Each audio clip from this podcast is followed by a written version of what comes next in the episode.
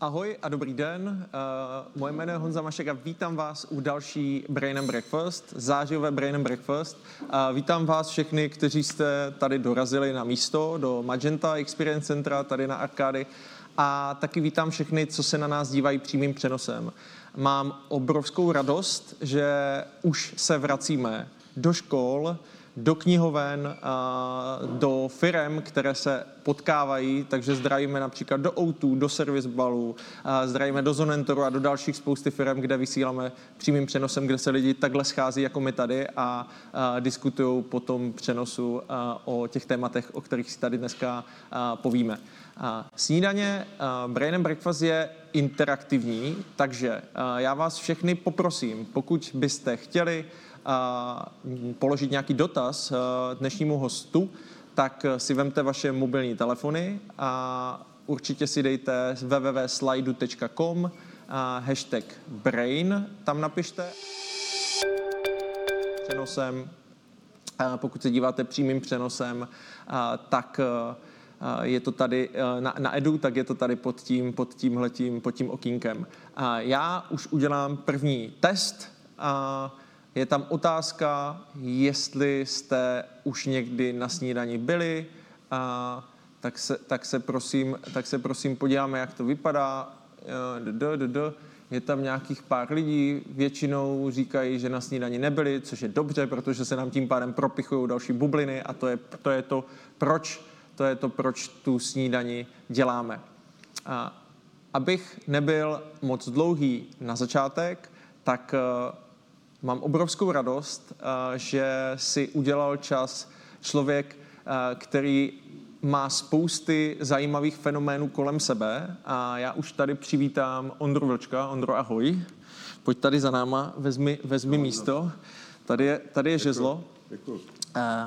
Já mám, já mám obrovskou radost, eh, že nám povykládáš svůj příběh od brigádníka k CEO, eh, to je takový americký sen a nebudu, nebudu, moc, nebudu moc spojovat, já se na to hrozně moc těším, eh, je to tvoje a díky. Jo, tak moc děkuju.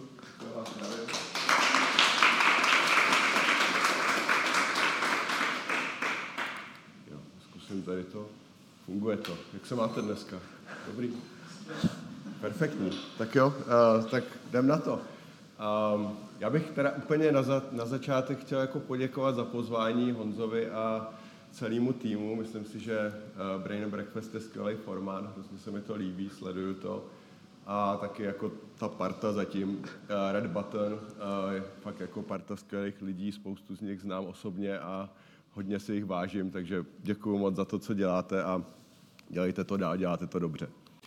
Uh, tak jako, já bych vlastně jako úplně chtěl strávit jenom jako pár minut o Avastu a spíš jako mluvit teda o tom příběhu nebo o nějakých věcech, které třeba nejsou tak vidět. Takže já fakt jenom prolítnu úplně jako během pár minutek, jako kdo vlastně Avast, nebo co je Avast, čím se zabýváme a tak dále. Asi všichni ví, že teda my jsme nějaká, nějaký fenomén v oblasti kyberbezpečnosti, firma, která vznikla už v roce 88, Uh, založená dvěma výzkumníkama, Pavlem Baudešem a Eduardem, Kučerou tady v Praze. Tenkrát ještě samozřejmě to nebylo jako firma, ale jako nějaký takový kooperativa nebo nějaká prostě za komunistů nějaký takový združení uh, v rámci výzkumného ústavu matematických strojů VUMS, což může znít úplně jako šíleně a byla to jedna z mála míst, kde se vlastně dal dostat k počítačům ještě za komunistů. Uh, ta síla toho Avastu je, že má fakt hodně uživatelů po celém světě. My říkáme 435 milionů plus. To plus znamená, že jich je jako ve skutečnosti ještě o něco víc, ale tohleto číslo je nějaký takový veřejný, který komunikujeme. Z nich ale většina nám neplatí žádný peníze, používají ten produkt zadarmo a vlastně jako nám to vyhovuje, nám to nevadí, je to vlastně součást toho našeho business modelu a takhle fungujeme už asi 20 let a jsme na to vlastně pišní. Takže těch platících zákazníků je asi 17 milionů jenom. 17 eh, milionů není vůbec špatný číslo, ale eh, samozřejmě v kontextu toho těch 435 je to relativně malý, to asi 5% ta firma je velmi úspěšná obchodně. Eh, jedna z těch věcí, z těch milníků, která se nám teda přihodila, že před třema a půl lety jsme vstoupili na burzu v Londýně, takže jsme listovaní, jsme jako public company v Anglii, London Stock Exchange. Já o tom budu ještě malinko mluvit, co vlastně stálo zatím. Praha, eh, přestože ta firma je jako vlastně globální, 97 eh, nebo 98 svých příjmů jde ze zahraničí, tak vlastně má hlavní sídlo v Praze a měla ho vlastně od svého vzniku už před těma 33 lety. Máme necelých 2000 zaměstnanců teďka, z nich teda kromě té České republiky, Praha, Brno, je tam Amerika, Anglie, Německo, nějaký jako menší lokace v Ázii taky. Celkem je to asi 25 ofisů, který máme po celém světě. Co je možná zajímavé, je, že víc než polovina našich zaměstnanců pracuje ve výzkumu nebo vývoji, takže jsou to programátoři, nějaký takový produktoví designéři a tak dál. Takže je to fakt skoro tisíc lidí, na což jsme dost pyšní. Je to vlastně takový číslo, který je mnohem vyšší, než mají třeba naši konkurenti nebo než má spousta jiných technologických firm, že vlastně jako ten, taková ta, ten overhead spjatý s těma jinýma pozicema je relativně malý. No a jako dost si stavíme i na nějakých jako, řekněme, unikátních technologiích, takže vlastně máme asi 250 nebo přes 250 patentů. Máme nějaké jako další speciální, prostě inovativní technologie, které tam vyvíjíme a dost do toho investujeme, včetně umělé inteligence. Možná vám neušlo, že před dvěma lety jsme do role CTO nahajrovali Michala Pěchoučka, což je vlastně jeden z největších kapacit minimálně ve střední Evropě na umělou inteligenci, profesor z ČVUT, který vlastně nám hodně pomáhá tady tu agendu teďka drivovat. Já asi nebudu ani mluvit o těch značkách a tak dál. Já vlastně jako často, když prezentuju nebo když mluvím, tak jako hodně mluvím právě o kyberbezpečnosti, o té firmě a tak dál, ale dneska teda ten formát je trochu jiný. Když jsme se bavili s Honzou tady o tom, o čem bych měl jako teda mluvit, nebo co by bylo tak nějak užitečný, tak vlastně přišla přišel ten nápad, že bych eh, ten, ten dnešní talk mohl udělat trošku osobnější a vlastně mluvit o tom, o té svojí cestě, jak já jsem se tam eh, vlastně do toho Avastu dostal úplně na začátku, jak to vypadalo a jak to na mě působilo a tak dál. Takže eh, dneska jako budu mluvit mnohem méně o kyberbezpečnosti nebo téměř, téměř vůbec. Určitě ty možnosti jako slyšet víc o kyberbezpečnosti, o těch aktuálních hrozbách a o tom, co se s něma dá dělat, jsou zase někde jinde. Um, takže já bych možná teda začal a začal bych tady tímhletou uh, srandičkou trochu. Uh, já vlastně jako uh, ta moje obsese s těma počítačema začala jako relativně brzo. Um, že já jsem vlastně už nějakých, ono dneska to jako vlastně když se o tom, jako, když se koukám na svoje děti třeba, tak vidím, že oni samozřejmě s tou technologií se kamarádi ještě mnohem dřív, ale v době, eh, kdy já jsem vyrůstal, tak samozřejmě počítače byly relativně jako minoritě, nebo nikdo vlastně nevěděl moc, eh, o co jde. Eh, a byla to prostě taková specialitka, nějaký takový jako podivný svět těch ajťáků a těch lidí, kterým jako nikdo nerozumí.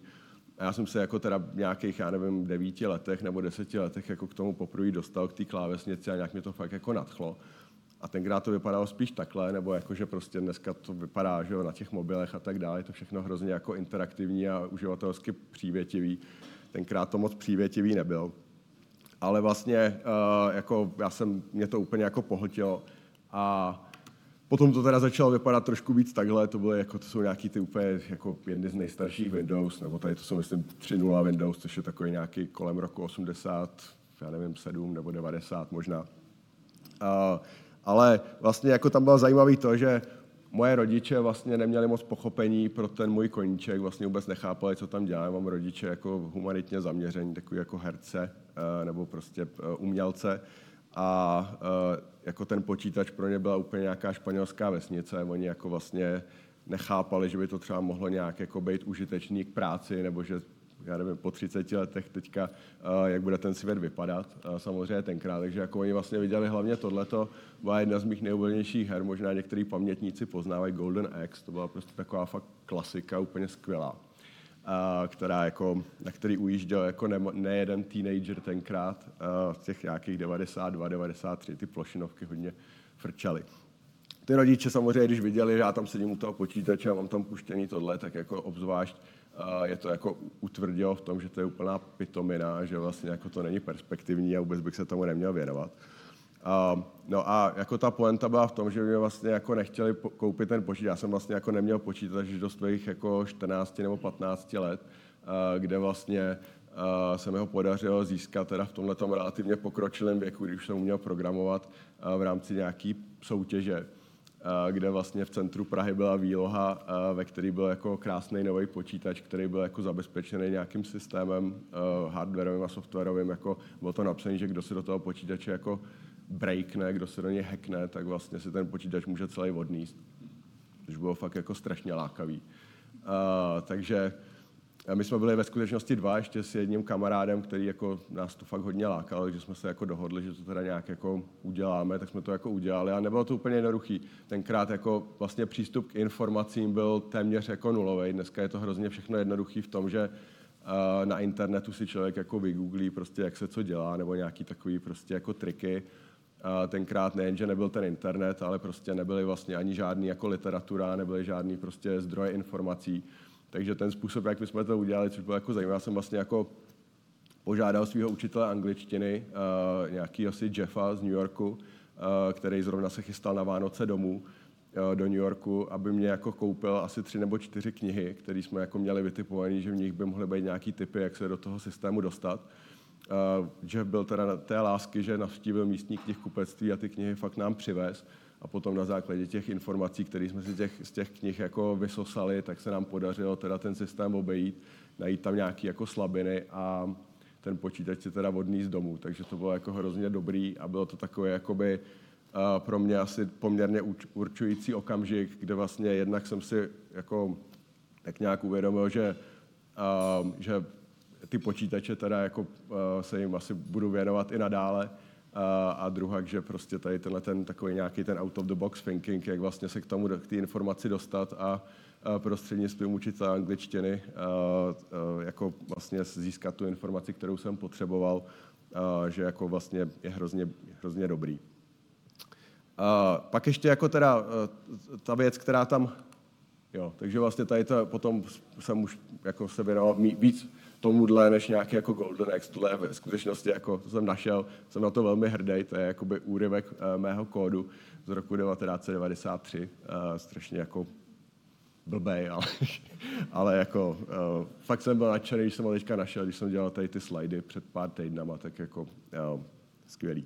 No a pak jsem se jako rozmýšlel teda kam na vysokou školu, měl jsem samozřejmě jako první volbu uh, jako computer science, uh, nebo jako matfis, nebo nějakou jako ČVUT, uh, ale pak jsem se vlastně jako trošku uh, zamyslel nad tím, měl jsem pocit, že na těch uh, školách, které dělají jako computer science, uh, že možná je to takový hrozně jakoby uh, zakotvený v čase, že vlastně se tam něco člověk naučí, nějaký programovací jazyky nebo nějaký, uh, já nevím, algoritmy a tak dál, a že vlastně v době, kdy bude z té školy vycházet, tak už to bude vlastně skoro irrelevantní, protože se to mění natolik rychle, že to vlastně je škoda. Takže já jsem se rozhodl jít studovat matiku, která jako byla taky mým koníčkem, nebo jako vždycky mi šla tak nějak od přírody.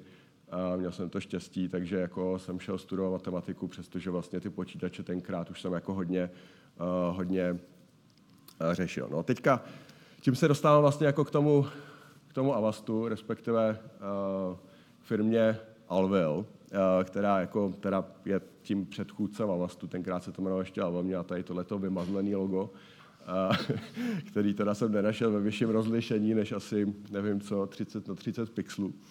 Uh, ale to vlastně bylo léto 95, kdy já jsem byl mezi střední a vysokou školou, byl jsem ještě před prvákem na té vysoké a my jsme vlastně teda přišli na tu brigádu, abych teda parafrázoval ten titulek tadyhle z toho, tadyhle z té celé přednášky, kde jsem teda přišel do toho, do toho Alvilu, ne Avastu, tenkrát ještě Alvilu, společně s tím kamarádem, se kterým jsme vyhráli ten počítač a vlastně jako na tu letní brigádu. No a co jsme teda jako tam našli, byli tady ty dva borci, uh, to jsou oni, ty naši zakladatelé, vlevo je pan Baudyš a vpravo je pan Kučera, neboli Baudy a Kůča, Eda.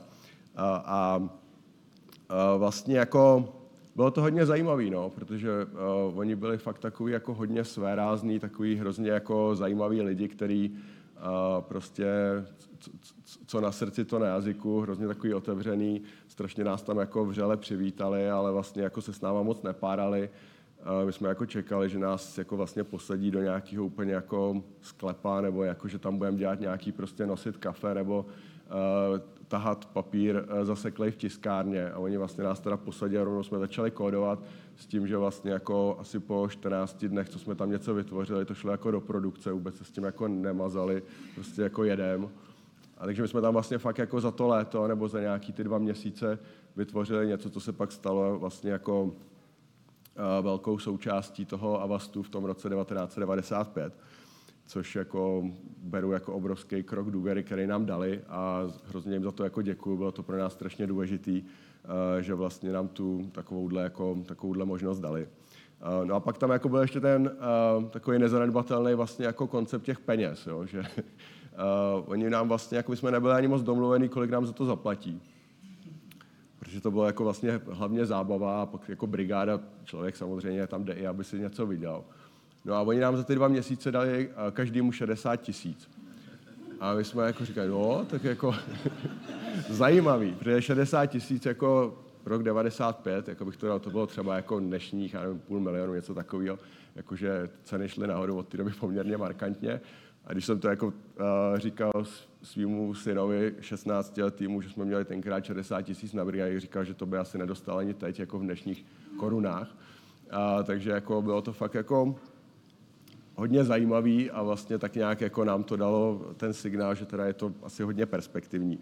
No a jako, aby toho nebylo málo, tak ono vlastně jako uh, potom, um, my jsme nastoupili do té školy, to, do toho prváku v tom říjnu, no a oni nám potom jako zavolali někde nějak jako v březnu, v dubnu a říkali jednak jako dvě otázky nebo dvě věci, jako, nebo takhle, říkali, přijďte, tak jsme přišli a oni říkali, no jednak jako bychom ten kód, co jste jako vytvořili, je fakt dobrý a jestli byste nechtěli třeba pokračovat. A pak jako řekli, no a pak jako ještě dobrá zpráva, jakoby nám se docela teďka daří uh, jako finančně, nebo teda té firmě a ten, díky tomu, co jste tady naprogramovali, jako se to jako docela dobře prodává. Takže my bychom vám vlastně jako chtěli dát další peníze za to, co jste tady jako udělali už loni v létě. Takže my vám dáme jako dalších 100 tisíc, ještě jako, že to jsou takové jako autorský honoráře, že z toho máte nějaký takový jako podíly, protože jako nám se taky daří. Takže takový fakt jako se dá si nazvat jako jedině jako velkorysost, prostě jako oni to samozřejmě nemuseli udělat, ale udělali to a taková jako velkorysost jakožto výsada králů, jak se říká, tak jako to nás pak jako zapůsobilo a prostě byli jsme tak nějak úplně jako rozhodnutí, že teda ten Avast je asi fakt nej a že to je prostě jako, e, že tady ty dva pánové jsou opravdu jako ESA a že tam prostě budeme chtít dělat. Nejenom kvůli těm penězům, ale jako kvůli celému takovému tomu prostě přístupu eh, k životu a ke světu. Jinak ten Avast potom jako o pár let později, možná právě kvůli tomuhle přístupu, téměř zkrachoval. A kolem roku 2000 se fakt dostal do finančních problémů, eh, kdy vlastně jako eh, vyschly nějaký zdroje nebo nějaký zákazníci odešli vlastně Česká republika vstupovala do Evropské unie, tím vlastně spousta firm se nějak jako privat nebo eh, kupovaly nadnárodní firmy. Eh, jiná část firm vlastně zkrachovala. My jsme tenkrát vlastně prodávali jenom v rámci České republiky nebo Československa, možná trochu do Polska, do Maďarska. A byly teda velké změny, uh, takže ta firma jako téměř zkrachovala, vlastně musela se celá jako reinventovat, musela vlastně najít nový business model, musela nějak jako uh, najít něco, nějakou prostě uh, nový způsob, jak se zase uchytit v tom, tom měnícím se světě. A tím vlastně přišel ten nápad na to freemium, na to dát vlastně základní verzi toho produktu zadáčo a, nějakým způsobem teda spolíhat na to, že část těch uh, uživatelů si koupí tu placenou verzi. Samozřejmě jsme ji dodávali do těch firm, ale vlastně to se stávalo menším a menší částí toho, toho celku. Uh, no a teď vlastně jako uh, ono to bylo docela jako vlastně, když se na to člověk dnes, dneska koukne, tak to byl vlastně dost riskantní krok, protože jako dát něco zadarmo v té době jako nebylo úplně běžný, uh, že vlastně existovalo něco, čemu se říkal shareware, což byl vlastně jako normální software stával jako třeba stovky dolarů nebo tisíce korun a prodával se v krabicích, prostě lidi chodili do obchodu, koupili si krabici s Avastem nebo koupili si krabac, krabici s Photoshopem nebo krabici s Windows. A, a potom bylo něco, čemu se říkal shareware, což bylo bez krabice, byl to jenom jako download ale taky to bylo vlastně placený. Prodávalo se to třeba v rám, jako, já nevím, za 20, 30, 50 dolarů. Software byl tenkrát hodně drahý. No a potom jako teda přijít s něčím, co by bylo jako opravdu jako free, bylo relativně jako neobvyklý. Už jako vznikal Linux a vznikaly nějaký takový jako free platformy, ale jako by v tom mainstreamu to free jako tenkrát nebylo. Takže to bylo vlastně jako hodně uh, takový jako revoluční uh, a byla to nějaká taková jako skok do neznáma pro tu firmu, ale jako milionkrát se nám to vrátilo a zase jako byla to nějaká jako prozřetelnost, kterou měli uh, ty foundři. Uh, já jsem tenkrát jako vůbec se do těchhle z těch jako biznesových diskuzí nezapojoval, protože jsem byl ten uh, kodér a ten člověk, který teda nějakým způsobem tam, uh, tam uh, jako uh, vlastně jako tvořil ty produkty. No, ale jako hodně, pak se nám jako začalo fakt jako hodně dařit, rostly nám ty počty těch uživatelů, byly tam prostě fakt jako vlastně exponenciální růst. My jsme začali 2001, uh, asi první tři a půl roku nám trvalo, než jsme získali první milion uživatelů a pak už vlastně to, to začalo jako rolovat, pak už to šlo prostě jako, myslím, že 2006 jsme měli první milion, pak 2008 asi 25 milionů, 2009 asi 80 milionů, jakože to začalo fakt jako exponenciálně růst a bylo to takový jako hodně zajímavý. A, a zase bylo to pro nás taková jako reflexe nad tím, že vzhledem k tomu, že ještě před pár lety nebo pár let nazad jsme jako téměř zkrachovali, tak jako ta důležitost toho se nějak jako odpíchnout od toho dna a jako snažit se teda jako se poučit z těch chyb nebo nějakým způsobem změnit to podnikání nebo ho upravit tak, aby to najednou začalo fungovat, je fakt jako strašně důležitá.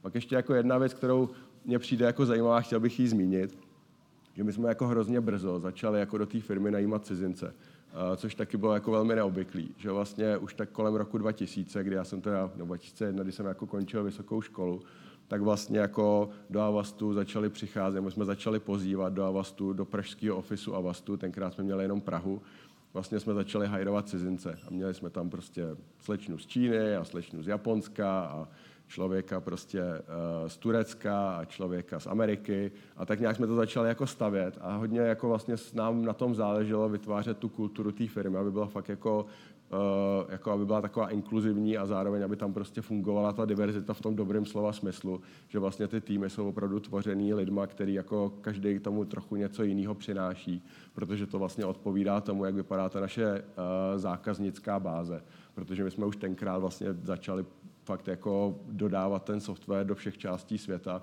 a bylo pro nás strašně důležité, aby vlastně ty lidi, kteří v té firmě pracují, měli představu o tom, jak ty zákazníci vypadají a co je pro ně důležitý. Takže Uh, jako pro nás to vlastně dneska, že o tady tom tématu, jako DNI se hodně mluví, ale jako i v nějakých takových jako konotacích korporátních, prostě jako kvót a tak dál.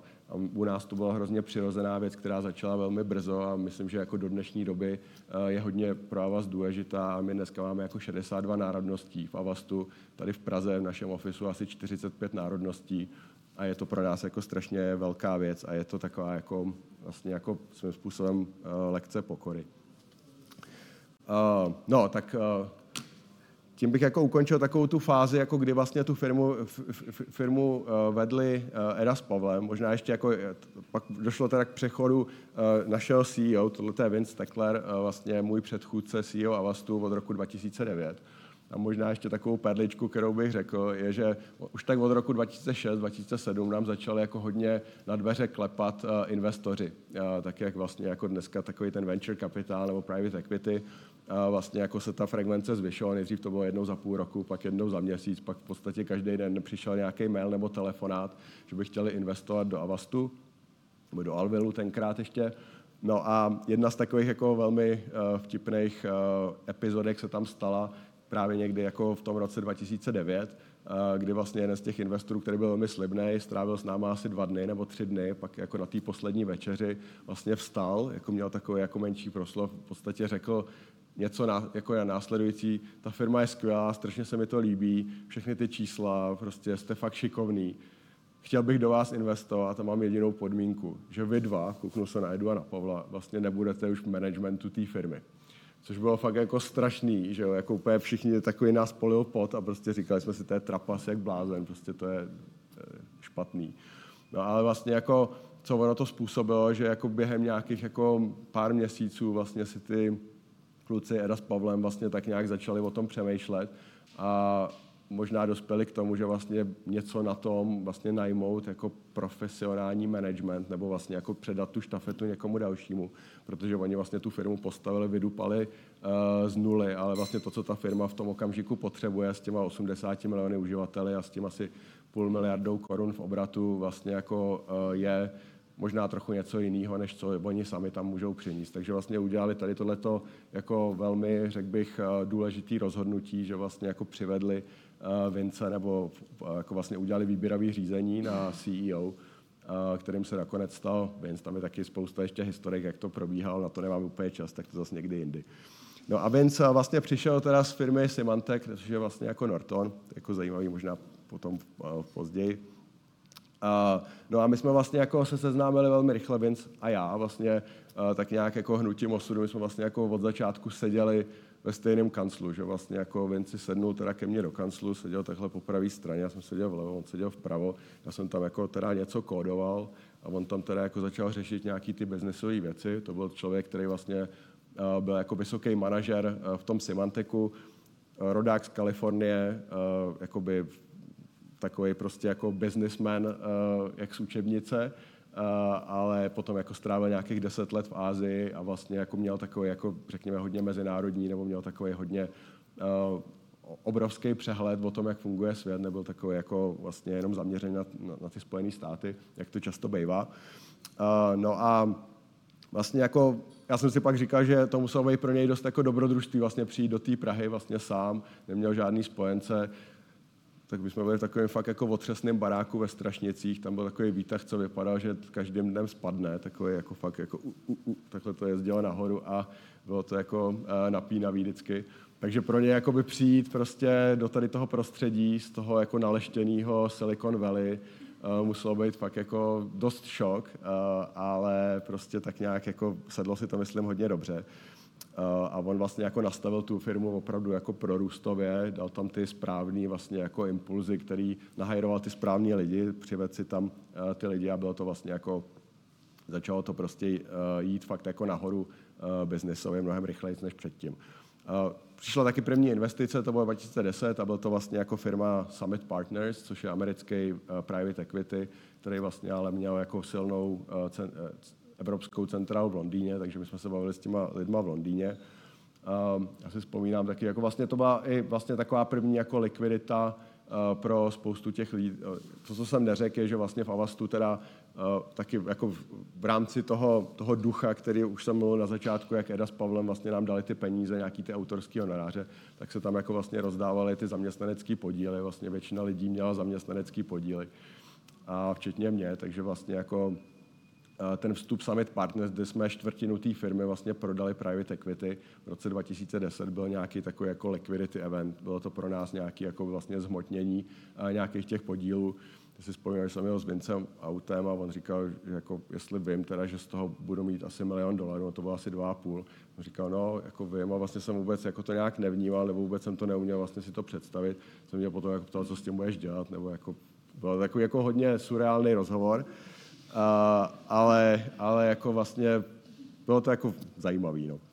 A, no a potom vlastně uh, tam přišel další investor ještě v roce 2000, uh, 2012 nebo 2014. Uh, CVC, my jsme se předtím ještě pokoušeli vlastně tu firmu uh, přivíst jako na burzu uh, v Americe tenkrát 2012, pak jsme si to rozmysleli na poslední chvíli. Bylo tam spousta takových jako ups and downs, já to hodně zjednodušuju, ale vlastně jako um, to úplně nejdůležitější pro mě bylo to, že Vince jako vlastně velmi aktivně a tak nějak cíleně pracoval na tom, aby mě vlastně jako dostal a, z mojí komfortní zóny. A mojí komfortní zónou byl taková ta modrá obrazovka, co jsme viděli na začátku, to byl ten, ten kód, jako kdy já vlastně jako sedím u té klávesnice a něco tam jako buším do toho a nějakým způsobem prostě uh, jako řeším technologii a řeším produkt. A ten opravdu jako nekomfortní zóna. Pro mě bylo jako cokoliv, co by mělo jako nějak práce s lidma. To bylo jako hodně blbý pro mě. Jako je hodně introvert. Plus nějaké jako biznesové věci, které já jsem považoval za kravinu nebo prostě jako nezajímavý, jakože já prostě jsem ten technolog, chci být ten CTO, který vlastně jako umí tu technologii, ten, jako ten, ten technologický vizionář, který prostě jako to vymýšlí a všechno ostatně tak trochu povl. A on mě jako, on mě jako hodně z toho jako vykopnul, jakože takovým jako brutálním způsobem. A vlastně jako udělal to potom, ještě jako aby to tomu dal korunu, aby to jako nebylo jenom omluvení, tak vlastně jako mě dal novou roli, nebo mě vlastně jako jednoho dne řekl, že chce, aby od prvního první 2015 že budu jako provozní ředitel té firmy, že nebudu jen jako technický, ale že budu jako COO. Takže budu mít jako najednou na starosti všechen prodej, všechen marketing, všechnu zákaznickou podporu a tady ty věci, které jako, o kterých jsem věděl fakt jako kulový. A on vlastně jako je řekl, to se naučíš, to není nic těžkého, jako jsi na to chytrej dost, jako to, to dáš. A já jako na to budu koukat, tady by bylo něco blbě, tak jako to nějak prostě skorigujem. No. A já jsem jako, musím říct, že jako vlastně všech, ve všem měl pravdu. Bylo to jako všechno jako dobrý. Až na to, že ve mně se jako vytvořil, nevím, jestli to znáte, jako v angličtině je to slovo imposter syndrom. V češtině se tomu občas říká syndrom podvodníka. A co to vlastně znamená? Je takový jako opravdu jako neutuchající pocit, že vy sedíte na nějaký židli, která není vaše. Jako, že vlastně vy jste jako fake, jo? že vlastně já jsem teďka jako ředitel obchodu, ale vím o tom fakt jako, nevím o tom nic a teď to jako praskne, že vlastně jako někdo si všimne, někdo jako, a teď on ten Ondra jako vůbec jako neví, teď ten jako, co, co ten má co k tomu jako říkat. Jo? A je to takový vlastně jako, potom mnohem později jsem našel, že to jako má jako psychologický termín, ten imposter syndrom, kde jako těch lidí, kteří jako nějakým takovýmhle stavama jako trpí, není úplně málo, nebo jako se to stává asi nárazově. Že prostě jako je to takový jako dost nepříjemný. Musím říct, že to je jakoby vlastně, pro mě to bylo jako hodně jako nepříjemný. Ten rok byl takový, jako, že já jsem si říkal, že já s tím budu muset něco dělat, protože já jako vlastně nechci být ten podvodník, který ho někdo pak odhalí a já potom budu jako nevím, skončím někde prostě jako, uh, jako na ulici nebo půjdu do vězení, kde se přijde na to, že jako vlastně jsem jako, tam jako falešný hráč. No a to, jak jako jsem si to vyřešil, bylo to, že jsem Vincovi řekl, ale Vinci, já prostě já věřím v education a potřebuji se nějak jako vzdělat. A tak jsem jako řekl, tak a on říkal, že jasně existují různý programy, jako rád jako pomůžu. A vlastně jako nakonec teda se přišlo na to, že jako jsou takový dva nejlepší programy, jako jeden je na Stanfordu a druhý je na Harvardu. Jsem si vybral ten na Stanfordu, protože ten je blíž vlastně jako tomu Silicon Valley, nebo je blíž těm technologiím. Takže v létě 2016 jsem vlastně jako na dva měsíce nebo dva, dva a půl měsíce vlastně jako celý léto strávil na Stanfordu na nějakým tom jejich executive programu, což je takové jako zhuštěný MBA. A musím říct, že to pro mě byla jako fakt jako transformativní zkušenost, bylo to jako úplně úžasný, naprosto jako skvělý, bylo to jako determinující. A taky mě to do značné míry teda zbavilo toho imposter syndromu. Ale co mě tam vlastně jako šokovalo nejvíc, že já jsem čekal, že mi tam dostaneme na lejvárnu z nějakých jako corporate finance a z nějakých takových jako a prostě takových těch hard skills. A oni to pojali tak, že vlastně jako asi dva měsíce před tím, před začátkem toho, toho kurzu nebo té školy vlastně poslali seznam knih, který bylo asi jako 30 knih, taková jako opravdu jako, uh, jako věž z knih, který potom jako jsme si nakoupili. Kde si máme jako nastudovat sami, že to jsou takový ty triviality, takový nějaký ty marginály, jako corporate finance, to byla takováhle bychle. To se jako nastudujete, jako takový blbosti, to nebudeme řešit jako na skutečném kurzu. A na tom skutečném kurzu fakt se jako mluvilo o firmních kulturách, o nějakých takových softových věcech, prostě eh, o řešení krizí, takový hodně jako role-playing. Hodně vás vlastně vykopávali jako z toho business Jsme chodili prostě na medical school a na engineering a na law school a prostě jako bylo takový hodně, fakt jako zajímavý, prostě dva měsíce strávený od 6 od rána do 10 večer, prostě taková fakt jako totální nasazení ale bylo to prostě jako něco úžasného. Bylo to, jak říkám, něco malinko jiného, ale vlastně mnohem lepšího, než jsem čekal. No a taky vlastně jako díky tomu já jsem tak nějak jako ještě si utvrdil, já už od začátku mě vlastně jako fascinoval uh, v tom systému vlastně jako hledat ty, jako hackovat ten systém. Jo. Hackovat jako v dobrém slova smyslu, že hledat jakoby ty cesty, že já vlastně jako věci nezlepšuju o těch 10% nebo o těch 20%, ale hledám ty cesty, jak je vlastně jako zlepšit desetinásobně nebo stonásobně. Vlastně jako nějakým takovým hackem tam najít nějakou takovou postranní cestu, která nenutně je jakoby standardní nebo není nenutně jako prošlapaná, ale vlastně jako udělat něco, co jako to nějakým způsobem úplně jako promění nebo jako změní úplně jako ten způsob, jakým vlastně to děláme a tím prostě to posune nějak jako zásadně, zásadním způsobem dopředu. No a na tom Stanfordu jako tam tohle bylo taky téma jako exponenciální růst a jak vlastně ho jako hledat a jak, jak mu pomáhat. To bylo taky jako jeden z těch věcí. Uh, možná méně v těch přednáškách a víc v té jako diskuzi, kde jsem zjistil, že vlastně těch asi 150 lidí, který tam bylo, my jsme byli rozděleni asi do deseti kruhů po zhruba 15 lidech, uh, ale, ale vlastně jako uh, všichni vlastně to trošku řešili. Jako všichni ty lidi, kteří měli různé backgroundy a přicházeli z různých firm, nejenom technologických, tak vlastně jako byli jako obsessed tím exponenciálním růstem a tím, jak ho vlastně jako najít. Ono to je víc o hledání, než o tý, ta exekuce je samozřejmě taky důležitá, ale vlastně jako mít ten nápad a nějakým způsobem tam najít tu cestu. Takže jako to, to pro mě bylo jako fakt zásadní.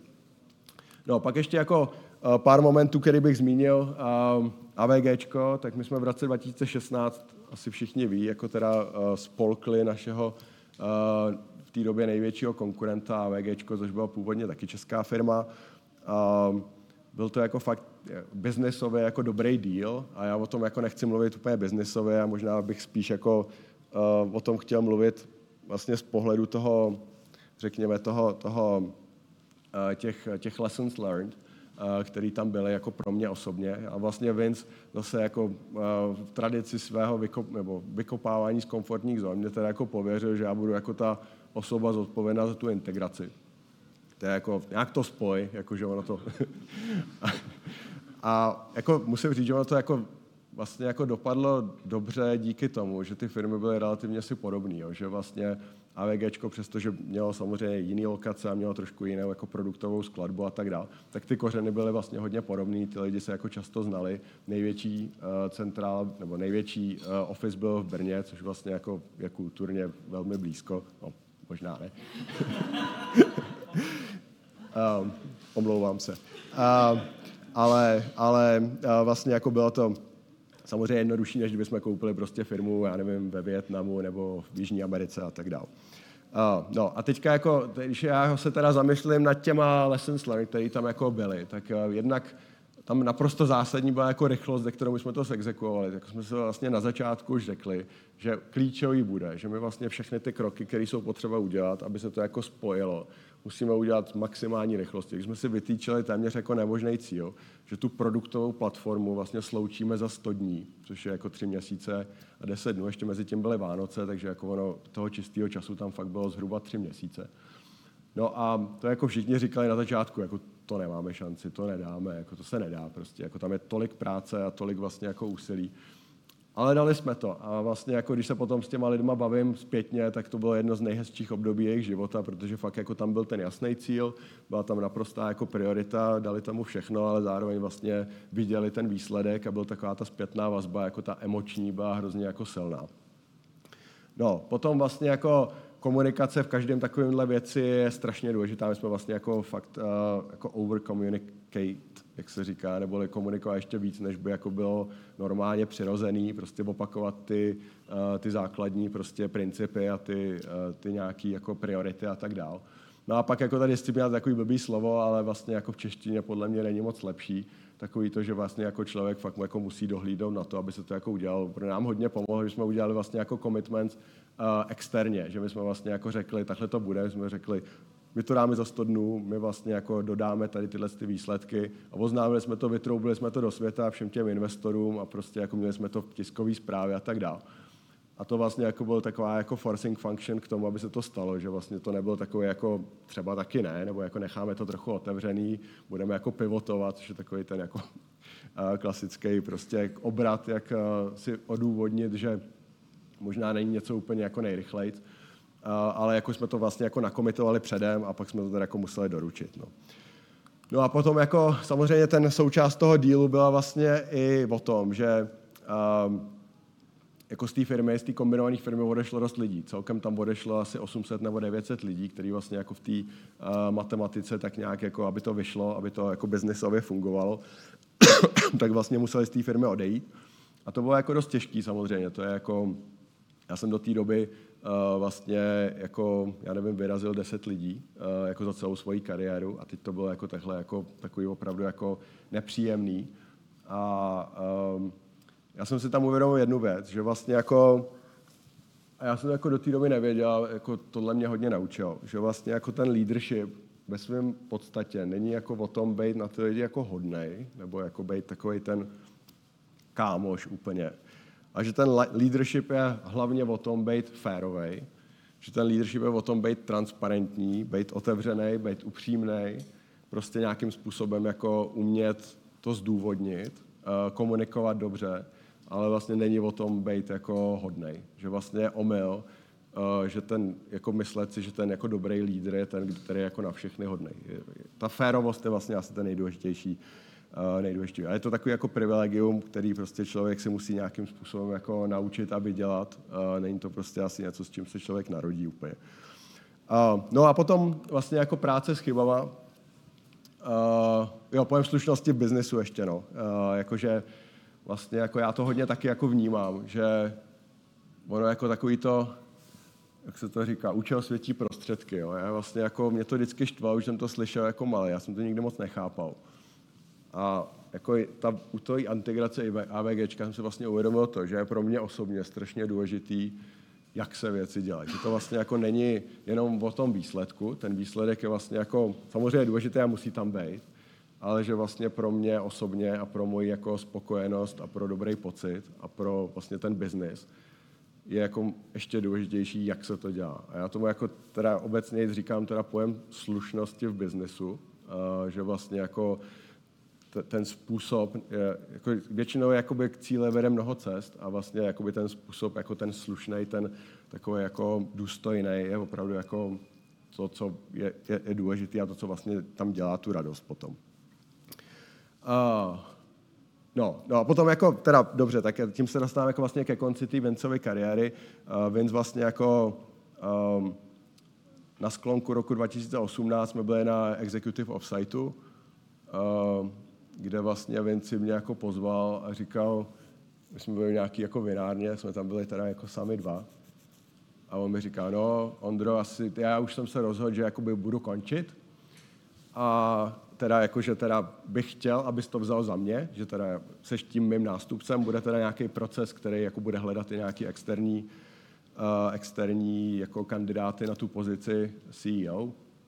Ale vlastně jako já, mě, říkám, mě jako hodně záleží na to, abys to byl ty. Uh, tak jako samozřejmě jsem to nečekal, nebo bylo to takový jako docela emotivní v tom okamžiku, ale vlastně tak nějak jako potom proběhnul relativně krátký proces, ten board udělal nějaký takový jako externí search, měl tam asi jako tři nebo čtyři další kandidáty, rozhodnul se pro mě a vlastně jako uh, po asi třech měsících teda bylo to oznámení, že teda já se stávám tím uh, nástupcem Vincovým a že Vince odchází. Uh, já jsem tam měl potom ještě asi tříměsíční periodu, než jakoby došlo k té změně, takže já jsem nastupoval prvního sedmí.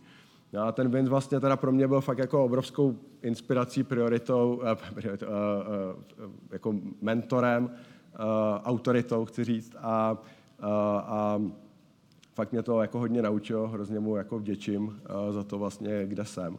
Ale tak jako ta úplně jako spoustu jako mám vzpomínek na ně a vlastně ta jeho věta, která byla jako, kterou opakoval fakt hodně často, uh, byla vlastně jako if you are not sure, just do something, což mě jako vždycky fascinovalo a vlastně je v tom hrozná jako moudrost. Uh, takový to jako, že ty, když jako fakt nevíš, co teď, tak prostě hlavně něco. Jakože úplně nejhorší je pasivita, tam prostě jako sedět a neudělat nic. To je prostě úplně to nejhorší, co člověk jako může udělat. Funguje to v podstatě univerzálně. Jakože vždycky budeme pracovat s nějakýma neúplnýma datama, vždycky jako nebudeme vědět prostě jako, že co teď, jako já budu si říkat, ještě zítra se dozvím nějaký jako další informace, nebo zítra ráno moudřejší večera a tak dále. Więc bych řekl, jako absolutně ne, prostě jako fakt něco prostě teď, jako teď je ten okamžik, jako jindy už jako nemusí přijít, nebo prostě, prostě nebude. No. Uh, takže, takže jako, no, uh, tohle to byla taková jako pro mě dost důležitá asi věc, který, kterou se jako řídím nebo snažím se řídit a uh, řídím se asi dodnes.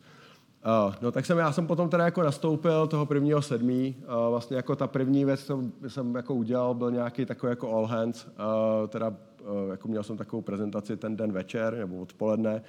A vlastně hodně jsem se tam snažil jako mluvit teda o těch věcech, které jsem považoval já za nejdůležitější, jako vlastně to, co jsem nazval jako duší té firmy, takže tohle je slide vyloženě z té prezentace před dvěma a půl lety.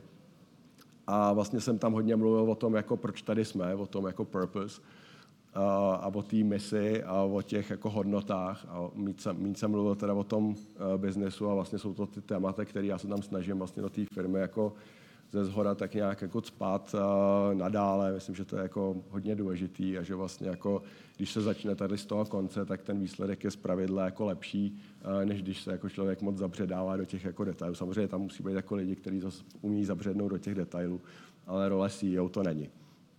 No a pak jsem jako stavil ještě ten svůj executive team a musím říct, že to pro mě bylo hodně těžký. Že jako vlastně to byla taková věc, kdy já jsem, jako mě to dostávalo emočně, protože já jsem jako musel vlastně postavit nový tým, což jako znamená teda v podstatě jako se rozloučit s tím starým týmem, s tím Vincovým.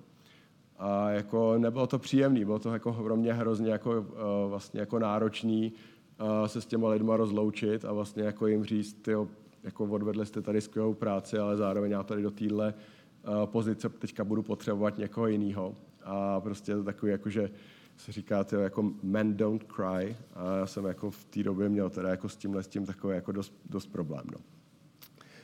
Uh, no a teď potom jako můj první rok, ještě jako v, uh, bylo to docela těžký, musím říct. Jo. Já jsem nás teda dva měsíce po nástupu uh, proběhlo tohleto. Já nevím, to zase jako až tak medializovaný nebylo, ale jako to byl docela jako velký problém.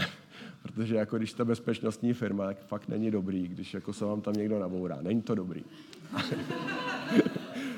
a nám se to stalo a ještě za takových jako fakt jako debilních okolností, když to takhle řeknu, bylo to prostě jako trapas. A stalo se to a museli jsme s tím něco dělat a vlastně jako tak nějak, bylo to samozřejmě, vždycky je to jako ten okamžik, kdy jako se na to přijde, ten jako je rychle a člověk tam jako začne to hasit, něco tam jako spraví, ale potom jako přestavět ty systémy a vyvarovat se té chybě nebo podobným chybám a spoustě jiných jako chyb, které by mohly výst podobnému výsledku, je potom práce na dlouhý prostě měsíce a roky. Takže vlastně jako nás to hodně nakoplo a bylo to jako pro mě vlastně první taková jako uh, krizička, kterou jsme jako museli projít pár měsíců po, po nástupu. Pak jako přišla tady ta uh, lekce jako v podobě uh, uh, kauzy a, vlast, a osobní data uživatelů, uh, neboli uh, naší jako divize Jumpshot, uh, což bylo jako asi půl roku po mém nástupu, teda tady, tenhle ten, tady, tenhle ten, uh, tady ta krize, to bylo vlastně jako asi největší taková jako věc, která uh, jako vlastně z pozice CEO a z pozice toho, co já jsem jako musel udělat jako za radikální rozhodnutí byla vlastně jako největší. Zase nemáme úplně čas jako vysvětlovat, co tam vlastně bylo zatím. Bylo to, jako, myslím, že to by to vlastně samo o sobě by bylo jako vydalo na zajím, velmi zajímavou case study, která by jako vyplnila hodinovou přednášku a možná by to bylo jako pro někoho zajímavý, ale teďka jako se úplně do toho nechci, nechci uh, pouštět. No a pak samozřejmě přišlo tohle jako v tom březnu, uh, kdy teda to postihlo úplně všechny. Eh, ten covid, eh, takže jako my jsme vlastně se rozhodli zavřít ty kanceláři eh, jako velmi, velmi rychle, ale jako udělali jsme celou řadu změn. My jsme vlastně jako ten nám trvalo jenom asi pět dnů vlastně celý ty, celou tu zaměstnaneckou bázi, těch zhruba 1800 lidí tenkrát jako převízt do práce z domova.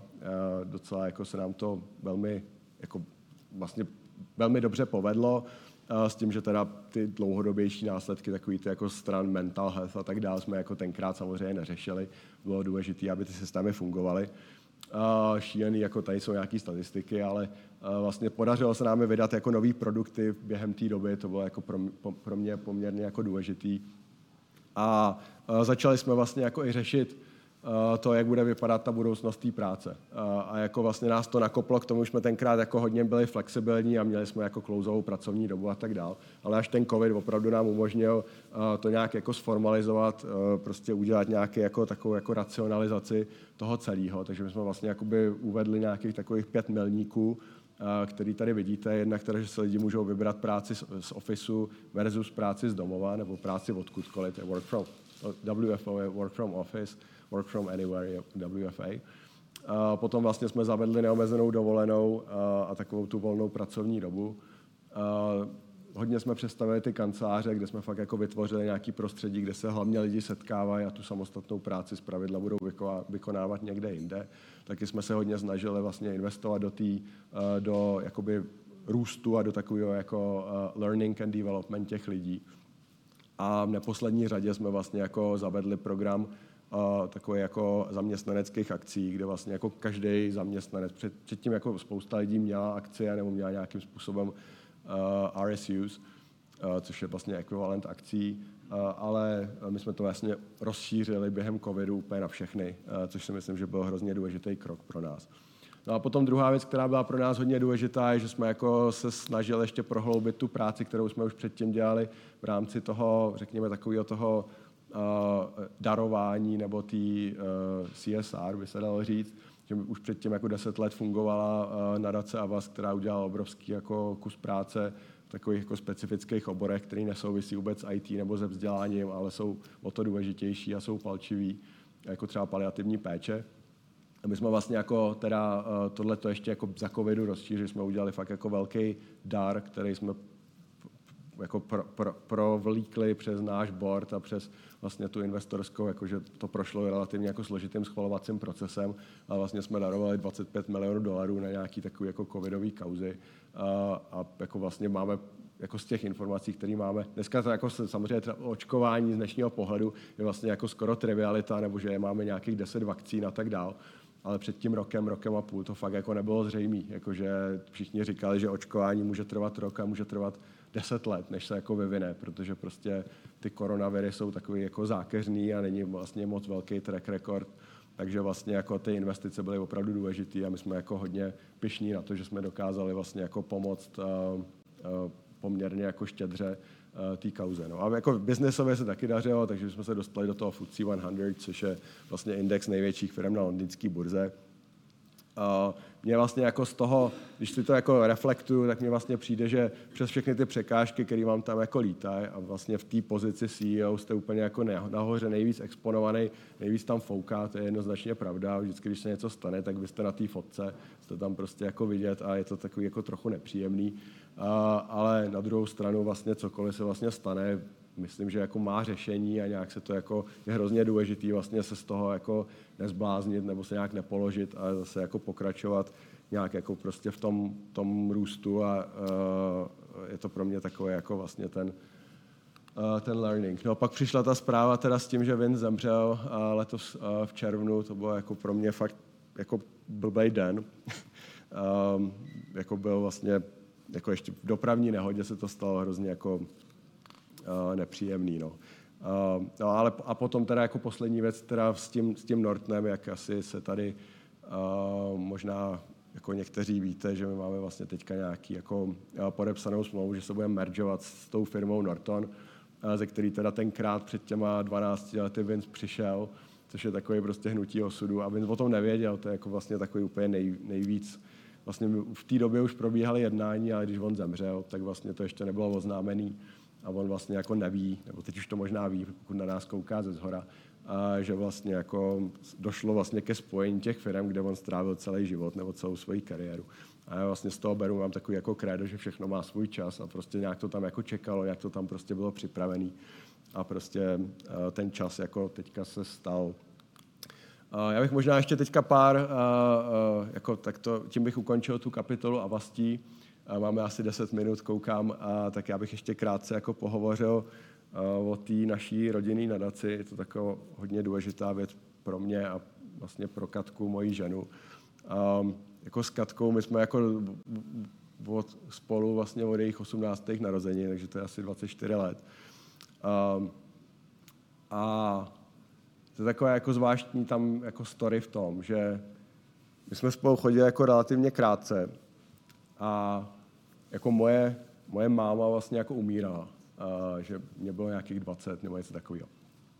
A ona studovala medicínu v prváku a vlastně jako je takový hodně nepříjemný ještě, jako že ten vztah byl v takové té fázi, že prostě vy potřebujete, že vy potřebujete, jako, nebo je asi jako mým stylem by bylo spíš dělat toho haura v tom vztahu a být takový ten, jako ten silák a ten jako to mačo, který prostě jako se postará o tu svoji holku a prostě to takové jako, že hrozně jako všechno super. A ono to jako úplně super nebylo, vzhledem kvůli tomu prostě, že umírala mi máma.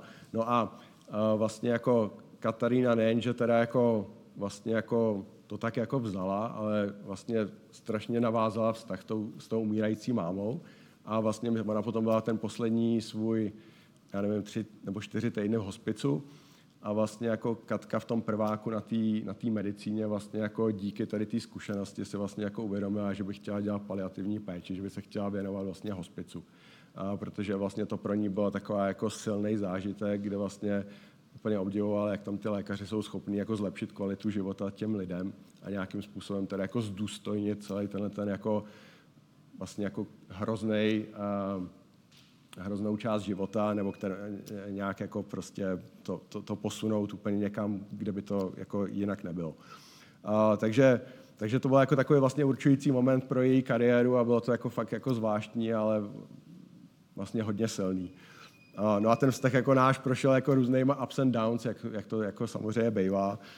Máme tři, tři děti a, a prostě minimálně jedna krize, kterou jsme měli, byla jako celkem vážná ale vlastně teďka jako letos jsme teda udělali tady tuhletu, ten projekt s tou nadací, že jsme založili rodinnou nadaci. A jako a musím říct, že pro nás to bylo vlastně jako zásadní v tom, nejenom v tom, že jako ta, ta kauza je důležitá a ta, tak dále, ale v tom, že vlastně jako ten společný projekt s tím člověkem jako vám nejbližším je opravdu takový jako balzám, že vlastně jako když my máme jako ten společný projekt, společný cíl, společný priority, teďka vlastně máme jako na čem spolupracovat, tak to je jako obrovský boost pro ten vztah. Jako já musím říct, že vlastně nám to úplně jako restartoval manželství, protože prostě teďka máme jako, jsme spolu mnohem víc, máme prostě jako, fakt jsme tým, úplně jako, úplně jako profi tým, kde vlastně jako se úplně skvěle doplňujeme, tam má prostě to jako medicínský a to, řekněme, takový to, já jsem tam ten, ten, ten to rácio, ten mozek, ona je tam to srdce, ona má tam tu, řekněme, odbornou znalost, já mám tu možná manažerskou nebo takovou tu jako, uh, uh, jako exekuční znalost a je to fakt jako skvělý tým a mám z toho jako hroznou radost. Uh, no a teď jako, jakože ta motivace k tomu to jako založit samozřejmě nebyla tohleto, jako jsme nevěděli, že vlastně nám to nějak jako restartuje manželství, ale bylo vlastně jako to, že jsme se hodně zamýšleli nad tím, co vlastně jako, uh, co jako dál, no. že jako ty peníze teda jako jsme měli a měli jsme jich jako vlastně hodně, měli jsme jich mnohem víc, než jsme jako sami jako vlastně chtěli nebo potřebovali a hodně jsme jako přemýšleli o tom, samozřejmě na jednu stranu člověk si říká, tak před 20 lety jsme je neměli, když je za 20 let nebo za 10 let zase nebudeme mít, se toho za tolik nestane, ale to je takový hodně nezodpovědný přístup, jakože to ne, nezní úplně jako správně, že vlastně není to úplně ono. Když už to jako jsou, tak by se měli nějak jako zužitkovat a nějak jako smysluplně využít.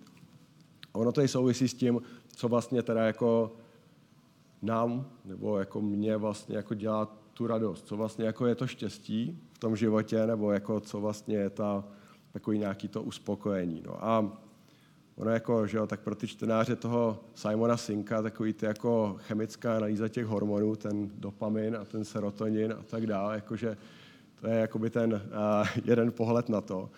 Uh, ale vlastně jako jako my jsme se vlastně s tou Katkou shodli, že jako ten největší takový happiness opravdu přichází z toho, když já jako můžu vlastně zase jako trošku hacknout ten systém a tak nějak jako pomoct třeba někomu jinému a nějak jako ono to opravdu jako něco dělá s tím člověkem. A pak jako jsme se vlastně jako zjistili, nebo zjistili, jako že to člověk to ví, že je, nejenom, že jakoby takhle to má jako strašně moc lidí na světě, ale vlastně jako i různý jako světový náboženství nebo filozofický směry to jako mají úplně zakořeněný. Že vlastně třeba eh, v Indii jsou ty sikové a ty mají vlastně takovou, oni tomu říkají síva, a to je vlastně jako taková ta, jakoby, taková ta nezjištná pomoc bližnímu, je vlastně takový ten ultimátní, takový ten jako stav, kdy jako člověk je v tom jako nejšťastnějším jakoby stavu. A takže je to takový jako, je to zajímavé, to vlastně jako já, že k tomu přistupuji spíš tak jako vědecky, nebo jako pozoruju, co to dělá se mnou a s mým tělem a musím říct, že jako vlastně je to asi zatím to největší a nejnaplňující nejnaplňujícnější věc, kterou jsme jako si tam našli, nebo jsem si tam našel a mně to přijde jako docela zajímavý, že ten, že ten svět je takhle zařízený.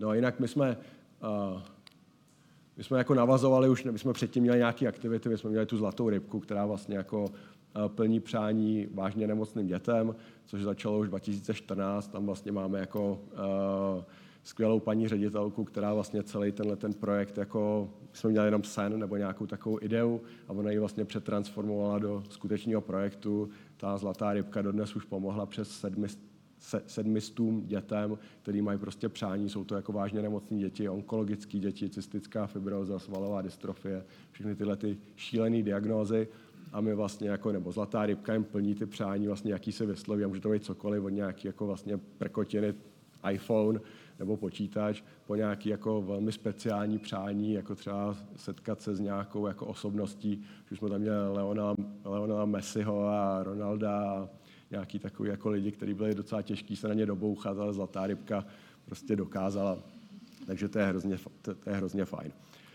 Uh, no a pak jsme teda jako si řekli, teda, kam to posunout dál a udělali jsme teda jako tu nadaci takovou jako formálnější, což vlastně jako ten headline, který jsme tam vlastně jako měli a který je vlastně v té zakládací listiny, eh, listině, i když jako vy se kouknete na justici.cz, justice.cz, tak jako vyjedete si ty zakládací listinu, tak tam je tahle ta věta. To nespraví, co s tím uděláme, nebo že jako nás to štve, tam napsaný, chceme s tím něco udělat. Uh, takže jako vlastně uh, navazujeme na tu zlatou rybku, která, uh, která jako už měla to téma těch nemocných dětí, ale vlastně jako posouváme ho teďka dál a posouváme ho tím, že vlastně jako se chceme věnovat teda těmhle těm vážně nemocným dětem, být systematičtěji, hlavně teda jako v rámci té paliativní péče. Jako ta kurativní medicína u nás funguje fakt jako dobře a prostředky, které jdou třeba na léčbu onkologie nebo jako na vývoj, lék, vývoj léku, jsou jako obří. To jsou prostě jako v řádech desítkách, stovek miliard dolarů celosvětově a taky tomu odpovídají ty výsledky. Před 35 lety bylo jako přežití nebo survival rate uh, na dětské leukemie kolem 5%. Dneska je to kolem 90%. To je jako obrovský pokrok, ale vlastně jako nějak se v tomhle tom celém jako trochu zapomnělo na to, jak to vlastně jako vnímají ty děti, jak to vnímají ty rodiny. Samozřejmě je skvělé, že ty děti přežívají a že vlastně se uzdraví, i když ne úplně, oni se třeba dožívají 25, 30, 35 let, to je jiný problém ještě, ale vlastně jako ten psychický teror a ta izolace, kterou si tyhle ty rodiny procházejí během celé té nemoci, která trvá roky, je jako neskutečný. Člověk si to jako těžko představí, co se vlastně stane, když má jako prostě rodinu, normálně fungující a najednou prostě přijde ta sekera, najednou spadne a řekne, Maruška má leukémii a je to prostě fakt jako špatný. A od toho okamžiku se to už jako posune někam, kde fakt člověk nechce být. A tady ta nadace, kterou jsme založili, která se bude snažit jako vlastně ze těch širšího pojetí vlastně těm, těm rodinám jako poskytnout pomoc. A vlastně v tom, tom, tom nej, nej, nejširší definici té paliativní péče, což je vlastně péče o duši, eh, na rozdíl od toho těla, vlastně jako poskytovat ty služby. No a my jsme za tímhle tím účelem teda koupili tady tenhle ten, tuhle tu barabiznu, to je uh, cibulka na Praze 5. Uh, jako vlastně tím rozhodujícím faktorem bylo to, že to je blízko Motola, ale zároveň nás prostě zaujalo, že to je jako historický barák, který je fakt jako strašně takový zanedbaný, 30 let se tam nic nedělo, byly tam dvakrát uh, nějaký skvoty, ale vlastně jako bylo to uh, taková jako láska na první pohled, kterou jsme udělali. Uh, a No, takže takhle to tam teďka vypadá, je to taková jako, uh, fakt jako šílená věc. No a uh, tam je jako dlouhá historie ještě tadyhle z toho, možná tím bych jako uh, vlastně skončil. Uh, tu cibulku vlastně největší rozkvět, největší slávu měla v roce uh, někdy za, na začátku 19. století. Vystavil to tady ten, ten člověk, který má obrovský uh, náhrobek na Malostranském hřbitově. Kníže hrabě Leopold, Leopold Thun Hohenstein, který vlastně jako byl takový jako osvícený, byl to biskup, ale zároveň takový jako zajímal se o přírodní vědy a tak dále. A tady tenhle ten vlastně největší náhrob, náhrobek nebo uh, hrob na tom malostranském hřbitově vlastně mu patří. A proč to celý říkám, vlastně pro nám přišlo hrozně zajímavé, jsme tam jako stáli, tak vedle toho náhrobku, uh, vedle toho hrobu je ještě tady ta kamenná stéla. A my jsme tam vlastně tak jako stáli a koukali na to a jako koukali jsme na to a teď vlastně jako na té stéle, na tom náhrobku, vlastně jsme přečetli tohle. A to je Omnia Tempus Habent, což vlastně jako znamená všechno má svůj čas. A teď vlastně jako trošku se nám podlomily kolena, takový ten jako um, fakt divný pocit, že vlastně jako to, čím jsme se o tom bavili, že všechno má svůj čas, že tam prostě jako stojí a ta cibulka to prostě jako chtěla a čekala tam na to, až ji prostě nadace koupí, až tam udělá ten dětský hospic a myslím, že to je všechno dobrý. Tak tím bych skončil a děkuji moc za pozornost.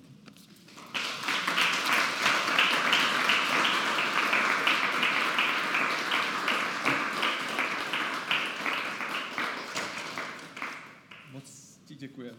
Já děkuji. Já uh, připomenu, uh, připomenu, že uh, klidně si pojďme Jo, sednout, jo, no jasně, jasně. Uh, připomenu, že pokud uh, se chcete na něco zeptat, tak se určitě ptejte, dotazů je dost. A já- vlastně moc děkuji za to hluboké sdílení. Uh, to je pro- mě to je vždycky uh, velký zážitek si poslechnout, že to není jenom ty stránky toho Forbesu a tak dále, ale že, že, tam, že tam je i nějaká duše. Takže za to, za to moc díky. A přemýšlím, jak teď na to navázat, protože spousty dotazů se týkají toho biznesu a já, jsem, já bych spíš jako šel právě cestou, cestou uh, té nadace. Uh, mimo jiné, a když jsme se bavili o Zlaté rybce, tak eh, Karin Pospíšilová byla hostem prosincové snídaně Brain and Breakfast spolu s dalšími, takže eh, pokud vás zajímá trošku víc do hloubky, tak určitě, určitě se na tohleto můžete zeptat. Eh, Je tam otázka, co bylo pro tebe největší výzvou od brigádnítka k CEO? No, eh, jako jednoznačně ten, ten přechod eh, z těch technických věcí, mm-hmm. tak jak jsem to říkal, jako to vykopnutí z té komfortní zóny, který znamenalo pro mě vlastně se odpoutat od té klávesnice, vstát od toho počítače, rozhlídnout se kolem sebe, to, to tady jsou nějaký lidi. A, tak to bylo jako pro mě určitě největší výzva. Uh, říkal jsi, že jsi po nástupu do funkce CEO se musel rozloučit s executive týmem, i když pracoval dobře. Proč? Uh, protože jsem vlastně chtěl tomu Avastu dát trošku jiný směr uh, a zároveň vlastně jsem vnímal, že ty lidi, kterým... Já jsem se nerozloučil úplně se všema, rozloučil jsem se třeba se tři, tři, třema čtvrtinama uh, těch exekutivců, pár jich tam zůstalo. Uh, a vlastně jako pro, pro mě bylo důležité vlastně jako tady tenhle ten tým si opravdu poskládat úplně jako, já jsem měl docela jasnou představu, jaký typy lidí a jaký jako uh, prostě co tam potřebuju a tak jako přestože ty lidi jako do té doby fungovali docela dobře, tak vlastně jsem považoval za nutný udělat tu změnu. A co byly ty věci, co jsi potřeboval? Uh, No jednak jsem potřeboval vlastně jako, já jsem potřeboval jako vytvořit tým, uh, že pro mě jako důležitý je, že ten, ta skupina těch exekutivců, oni jsou všichni jako hrozně schopní takový ty jako v těch svých silech vlastně jako fungovat, uh, vlastně jako držet tu, tu línii a dodávat ty výsledky a držet si ty jako KPIs a tak dále. To všichni měli. Ale vlastně jako každý si dost jako jel na svém písečku. Uh, vlastně oni byli takový, jako ten, ten mod byl takový, i vlastně Vincův styl řízení byl hodně takový jako hub and spoke, že vlastně Vince s každým jako hodně mluvil one on one, ale ten tým jako celý se vlastně moc nepotkával a vlastně neřešil ty věci spolu. A ta moje představa o tom, jak by to mělo být, bylo, že jako primárně ty lidi, ten jejich tým je ten executive tým. Oni tam vlastně jako tak většinu času a ty, ty věci tvoří spolu. A- potom ten tým, který oni vedou, těch jako ty stovky lidí, kteří jsou jako pod něma v tom organizačním té hierarchii, tak vlastně je spíš tak jako sekund, ne, ne, to je blbý slovo, ale vlastně jako ten primární tým je ten, ten, ten, ten tým nahoře. A to vlastně jako je fakt jiný přístup a trošku jiný typ lidí. Ehm, Děkuju. Eh, To byla otázka Jirky. Barbara se ptá, jaká je vaše zkušenost s neomezenou dovolenou? No, zatím jako omezená, protože, protože covid, jo? Jakože ono vlastně a kvůli covidu lidi moc necestujou, nebo vlastně jako zatím toho moc nevyužili. A, takže já vlastně jako upřímně nevím, my jsme to jako uvedli oficiálně před necelým rokem a teda za tuhle týdně krátkou dobu vlastně jako těch lidí, kteří by si tu dovolenou čerpali víc, než eh, bylo vlastně, než, než eh, je těch standardních, já nevím, třeba pět týdnů v České republice, eh, tak je fakt málo. My jsme jako to považovali, vlastně tam je ve skutečnosti riziko, že vlastně neomezená může být jaký žádná, že to vlastně jako lidi říkají takový ty jako, řeknou, tak já teď jako sice, to je jako když přijdu do hospody a tam je jako dobrovolný zaplať za pivo, jako kolik, které jako uznáš za vhodný, tak to je takový jako to, fakt... To, to, máme tam u snídaně. Jo, jo. Tak je jako trapný tam nedat nic a naopak tam člověk jako spíš dá jako dvě stovky, protože jako se cítí trošku povinovaný. Tak tady to jako opačně, že když je teda neomezená doba, jak oni vlastně jako je trapný si vzít nějakou vůbec. Takže jako bylo hrozně důležité, aby jsme vlastně jako i říkali do té firmy, že vlastně jako brát si dovolenou jako dobře, že to jako podporujeme. Já sám jsem tam posílal nějaké jako fotky ze svých dovolený, aby jako prostě lidi viděli, že na jakýkoliv jako pozici je prostě fajn a v pohodě, když jako lidi prostě odjedou a tak dále, ale zatím nemáme úplně zkušenosti. Mm-hmm. Uh, je tady otázka od Toma. Uh, co dělá ten kamarád, který s tebou uh, získal ten počítač? jo, zdravím Sukara, jestli to někdy uvidí. A uh, kamarád uh, se stal vědcem.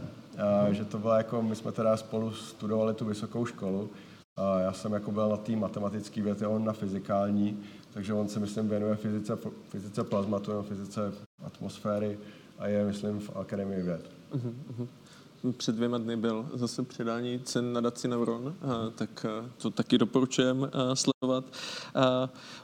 Hovoříte o slušnosti, Ondřej. Není to častokrát pomalejší cesta a nejde to proti tomu biznesu?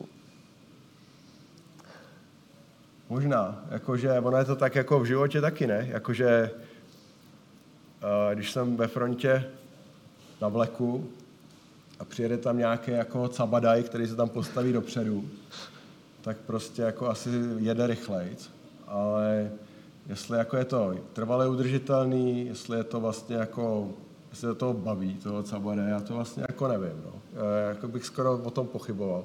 Že vlastně já si myslím, že pokud se bavíme o krátkodobých výsledcích, tak to asi jako není nejlepší. Pokud se bavíme o jako dlouhodobých výsledcích, dlouhodobé udržitelnosti, případně nějaké takové jako možnosti, otvírání se jako možnosti pro exponenciálu, hledání těch cest, tak si myslím, že to vlastně jako nebrzdí, ne, ne, je to lepší.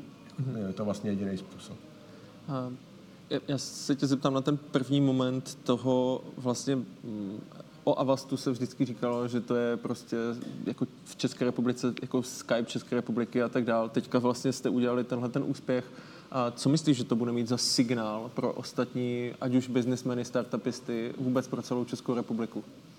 Protože jsem slyšel taky takové zprávy o tom, že jste to vlastně prodali a že, a že, že tím pádem tady to končí. No, tak jedna, která, my mluvíme o tom, o té fúzi nebo merger a anglicky, což je jako docela zásadní rozdíl v tom, že to vlastně není exit. Uh, jako ať už teda zakladatelé Avastu, tak já a případně další lidi vlastně tam, tam zůstávají, ať už jako v podobě jako vlastnictví, tak i v podobě vlastně jako těch, těch, těch rolí. Uh, takže to je jako dost důležitý, ale jako co to bude znamenat, já jako předpokládám, už jsem to jako uh, někde říkal, že ten Skype efekt v Estonsku byl ten, že vlastně jako to vystřelilo najednou do éteru nějaký lidi, kteří měli nějakou likviditu, uh, zkušenosti, nějaký takový jako drive, byli v tom správném věku. A je možné, že se to stane tady a já vlastně jako bych to vítal, přestože jako samozřejmě jako ten, ten CEO jako chci, aby jako jsme v Avastu měli ty nejlepší lidi a chci se jako tam uchovat a nějakým způsobem se teda uh, snažím je tam jako co nejvíc uh, udržet, uh, tak jako pokud se ty lidi rozhodnou, že teďka pro ně a pro jejich kariéru a pro třeba i to prostředí širší České republiky je jako vlastně lepší, když oni teďka půjdou a založí si nějaký startup nebo začnou někde investovat do jiných startupů nebo začnou dělat nějaký mentoring, mimo to na vás, tak já vlastně jako z toho budu mít taky radost a budu, jako, budu rád. Je tady otázka uh, na, právě na engagement zaměstnanců, na, na, to, jejich, na to jejich zapojení, uh, jestli to zavedení těch nových benefitů na to mělo nějaký vliv, nebo jestli to ještě říká, že to je nějaká krátká doba, ale jestli, jestli už něco pozorujete. No, tak my jako vyloženě ten velký engagement survey děláme jenom jednou ročně, takže jsme jako od té doby ještě nedělali a je tam spousta, že já to pořád beru tak, že vlastně jako hrozně moc toho je jako přebitý tím covidem. Ten covid vlastně jako pořád jako psychicky to dost drtí. Teďka jako naštěstí tohle léto a teďka jako zatím v září to vypadá dobře a jako vlastně ty, úplně to vnímám, jsme třeba měli jako launch produktu asi před týdnem, před 14 dněma a bylo vlastně, udělali jsme tady takovou jako akci, v Praze, na kterou přišlo asi 200 lidí a v Londýně a v Americe vlastně to měli taky jako lokální akce. a bylo to jako obrovská vzpruha. Najednou ty lidi se jako potkali, byla úplně skvělá nálada, byly tam spousta jako nějakých technických chyb, které se tam staly během té přednášky. Vlastně nikomu to nevadilo, všichni byli takový jako úplně nadšený z toho, že se zase můžou s těma kolegama vidět a bylo prostě takový to opravdu, jako byla tam cítit ta obrovská energie v té místnosti. Uh, takže já jako doufám, že tohle to hrozně pomůže, ale naopak, kdyby to jako zase se mělo vrátit do takového toho jako trochu stavu bez naděje, že ten covid tady jsme bude jako na věky a bude tady nás jako, bude nás tady prostě limitovat, tak to má podle mě jako mnohem vlastně jak, jako větší vliv na ten engagement, uh, když se třeba dělá survey, než, uh, než nějaký takovýhle jako větší změny, který, který mm-hmm. tam zavádíme. Uh. Adam tady položil uh, fikaně tři otázky v jedné, uh, takže se zeptám, jestli ještě programuješ, jestli na to máš čas, jestli ještě bušíš do klávesnice. Jako čas, no já spíš to neumím. Jakože, já jako takhle, že ten můj prostřední syn, jako ty dva nej, nejstarší a nejmladší, jsou takový jako sportovci a vlastně jako moc s těma počítačema jako nechtějí, nebo ne, takhle programování jako je nezaujal. A ten prostřední jako má k tomu možná nějaký vlohy a zajímá ho to, takže už jako prošel asi tři nebo čtyři kroužky programování. A jako já se občas teda snažím jako koukat, co tam vlastně dělá a jako zjišťuju, že jako já to, to fakt moc neumím. No. Jakože je to takový, já to mám nějaké jako vzpomínky na to, na to C a na ten assembler a tak. A on se to dneska dělá jako v jiných věcech. Já samozřejmě jako znám ty jména, ale já v tom jako neumím vlastně programovat a je tady s těm tisíc jiných lidí, kteří jako to udělají mnohem líp, takže, okay. takže neprogramu. A jakým způsobem se ti daří budovat organizační kulturu? jakým způsobem se mi daří.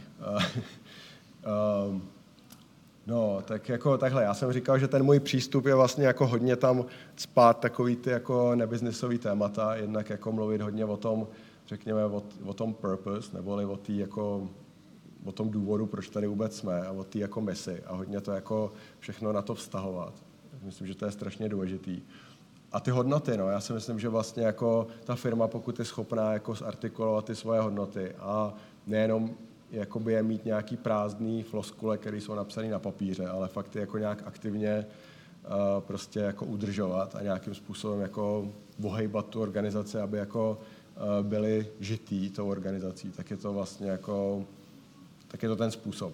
Uh, a jako je to taková cesta, jako já rozhodně nechci říct, že já vlastně v tomhle tom nějaký jako nejlepší Eh, jako v této jako velikosti těch dvou tisíc lidí to fakt jako není jednoduchý, protože tam prostě jsou obrovský jako diverzita na, je všechno jako v pořádku vlastně, ale pokud přijde na nějaké opravdu jako věci, které jsou jako, takže jde o to spíš jako uh, vyloženě jakoby hledat ty věci, které jdou proti těm hodnotám a proti té kultuře a ty být schopný jako řešit rychle.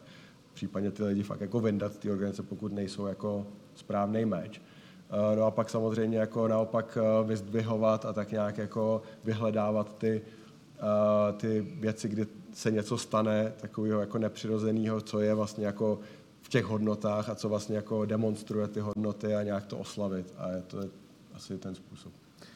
Já bych se chtěl dotknout jedné věci, o které ty si vlastně mluvil na začátku, souvisí to s tím.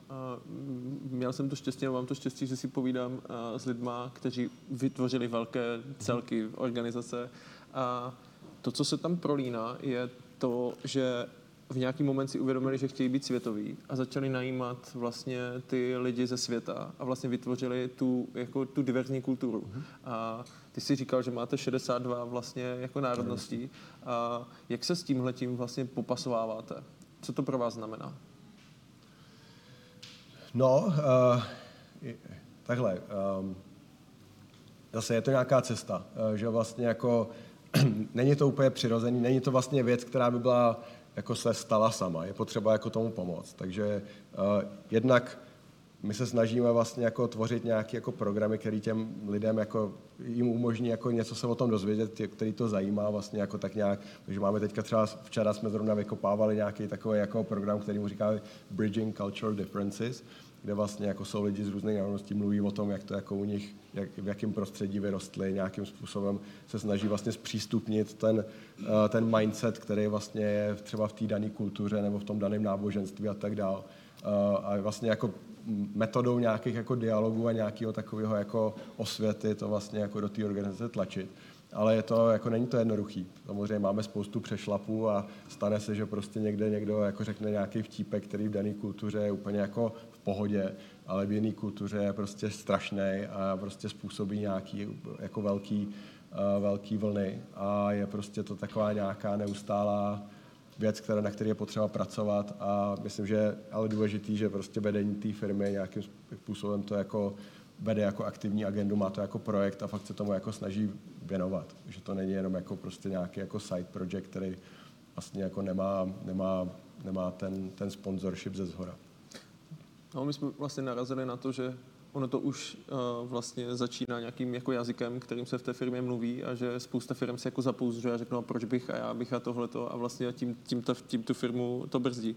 Ale uh, souvisí vlastně otázka s tím, uh, jakým způsobem vy uh, scháníte vlastně zaměstnance. Jo? Je, je, to, je to problém, uh, protože jako právě si firmy stěžují, že není, není zvlášť v tom vašem odvětví uh, jako kam šahat, tak uh, vy to asi máte jako ze světa. Uh, je to globálně úplně stejné jako tady v Česku? Já myslím, že ten problém jako nedostatku dobrých lidí je všude. To jako určitě není specifikum České republiky. Na druhou stranu my hodně třeba pracujeme s mladýma lidma, hodně pracujeme se školama, takže tady třeba v České republice fakt vlastně se všema těma technickými školama, které tady jsou, se snažíme prostě pracovat, bereme diplomky, děláme prostě kurzy, jsme tak jako prostě s těma školama kamarádi a máme hodně velký studentský programy, takže myslím, že teďka máme asi 180, 190 studentů, kteří teďka jako v Avastu pracují nějakým jako libovolným způsobem, některý prostě pár taky, hodin týdně. Tak jim dáváte ty peníze, tak jak si říkal, já, jak, tak jak, já, jak jsi dostal ty.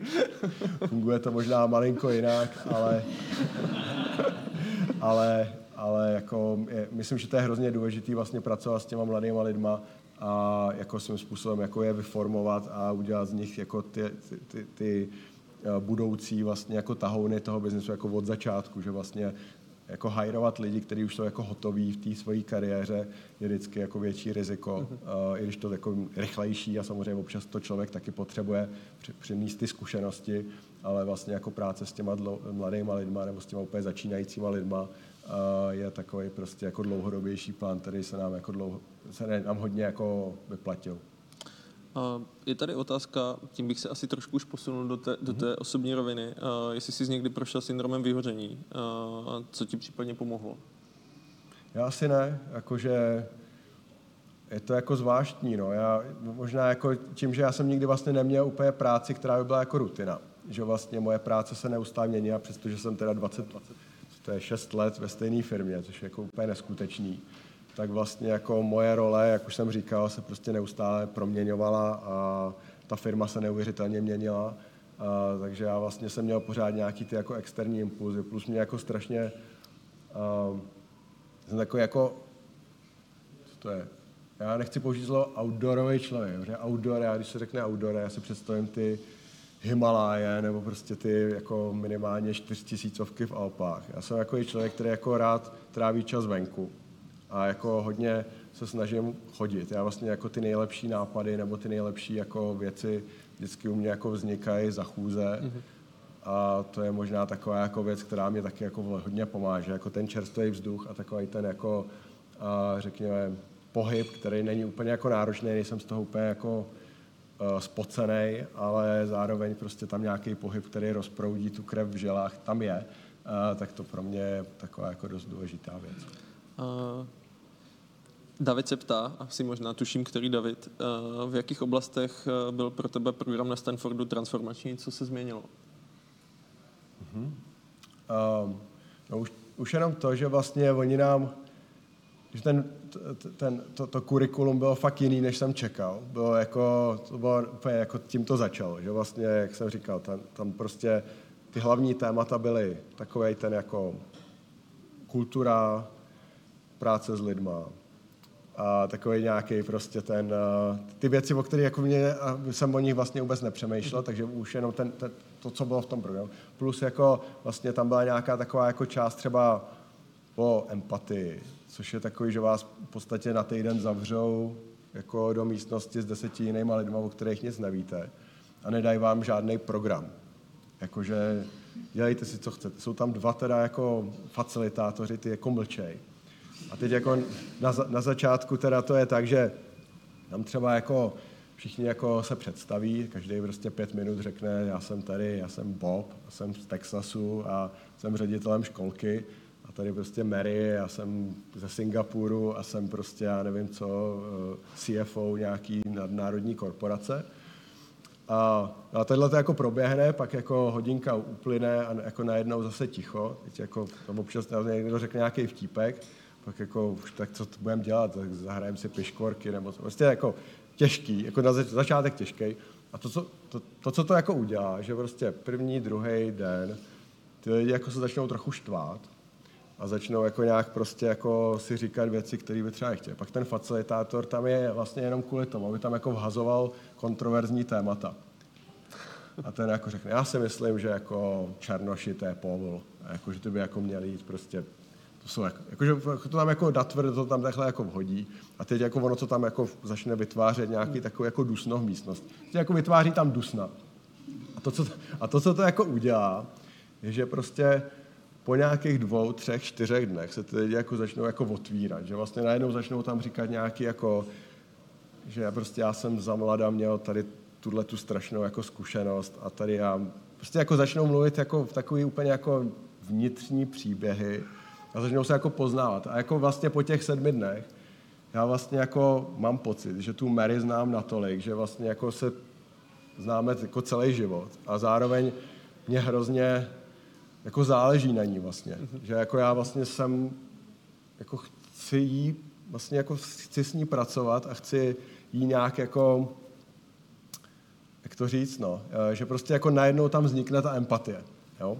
A jako člověk normálně neví, no. Jako ono to prostě tak nějak to jako zafunguje. Takže to, to byl třeba jako jeden z těch takových těch drsnějších částí mm-hmm. toho, co tam jako proběhlo, který jako jsem já považoval pro sebe a pro můj jako život za zcela transformativní. Uh, já vlastně, když jsme se spolu i bavili, co se týče té přípravy, tak uh, vy jste dali miliardu a půl na paliativní péči, uh, což je jako obrovský, obrovský prostě balík peněz. A já když jste to vlastně jako udělali, tak já jsem jenom jako vlastně jako stál s otevřenou pusou a vlastně říkal jsem, wow, tak tohle to je jako masakr. A, a protože v Red Buttonu věříme, že a, prostě se společnost dá zlepšovat skrz podnikatele a skrz firmní prostředí, tak jsem jenom jako říkal, hele, tohle to je jako super jako nakopávací moment, když tohle to někdo udělal. A vnímali jste to tak taky, že, že, že vlastně vyšlete tu vlnu tady tímhle tím způsobem takhle razantní? My jsme hodně mluvili o tom, jestli to jako chceme medializovat nebo ne. Protože my jako oba jsme takový ty spíš introverti a jako vlastně tím, že nepotřebujeme nějaký jako dotace nebo nějaký prostě jako nepotřebujeme vlastně to zviditelně, tak jsme jako spíš by bylo pro nás přirozený to vlastně jako nemedializovat. Ale pak jako vlastně čím víc jsme o tom přemýšleli, tak tím víc jsme si byli schopni jakoby napsat ty argumenty, proč to vlastně jako medializovat. Jednak je to tohleto, to může působit jako jakási inspirace pro jiný lidi, takže vlastně tomu celému prostředí to pomůže. Vlastně to, to nějak jako kultivuje. To byla jedna věc. Druhá to téma paliativní péče, který je samo o sobě fakt popelkou. Vlastně se o něj nemluví, nikdo to vlastně nechce. To téma nějaký jako nemocný, bošklivý, škaredý děti, jako někde se zamřou. To je takový jako uh, prostě ten, ten, řekněme, defaultní jako stav té společnosti a vlastně my to téma jako jsme chtěli vykopnout a udělat z něj jako víc mainstreamový téma. A tohle to nám jako vytvořilo nějakou platformu a budeme budem toho bušit dál. Uh, no, takže vlastně jako nakonec to takhle bylo a já mám pocit, že jako jo, tak ten feedback, který jsme z toho dostali, je samozřejmě hrozně krásný. A já jsem měl jako nejeden rozhovor s nějakýma lidma, který jako uh, jsou prostě taky hodně jako vlastně finančně uh, silný a jako otevřeně řekli, že je to hodně inspirovalo, že o tom přemýšlí a že možná jako se k něčemu takovému taky odhodlají. Takže jako snad to nějaký jako účel splnilo. To, to je uh, super, ať moc díky za to. Uh, asi bych možná, jestli vás můžu poprosit trochu jako tohleto, tohleto podle mě stojí, podle mě to stojí za to. A já tady mám otázku, kterou položil Tom. Já jsem ji měl taky jako uh, napsanou. Já si dost uh, dobře pamatuju, když jsem zhruba sedm let zpátky jsem takhle seděl vedle Petra Sikory z Dobrého anděla Aha. a ptal jsem se ho vlastně jako na tu otázku, jak se vyrovnává s příběhy a sosudy, se kterými se setkáváš v rámci činnosti nadace a hlavně té zlaté rybky, jo? protože to, tam si myslím, že ty příběhy jsou jako, jako prostě strašně silné. No, je to takové jako, jsou to fakt jako dojemné věci, jakože je to hrozně příjemný, jakože je takhle, příjemný v tom, že vlastně jako dává to nějakou takovou jako naději. Jsou to jako vlastně strašně jako optimistický, pozitivní příběhy, kde vlastně jako ty dárky třeba, jako, nebo tady to, to plnění přání, ono jako samozřejmě v tom širším kontextu jako léčby a tak dále, to, může to znít jako vlastně taková jako nicotná nebo zbytečná věc, ale jako já naprosto věřím, že to tak není. Protože ty, ono tam je tak celý rituál zatím, že ty děti to přání vysloví, pak jako vlastně se setkají s těma takzvanýma snílkařema, což je jako ten náš tým, oni to jako spolu sepíšou, pak mají jako nějaký takový jako vlastně čas na to se na to těšit, oni dostanou nějaký takový jako dopis ručně psaný, je tam celý takový jako prostě proces zatím vymyšlený optimalizovaný, aby to prostě bylo takový jako fakt jako silný pro ty děti a pro ty jejich rodiče.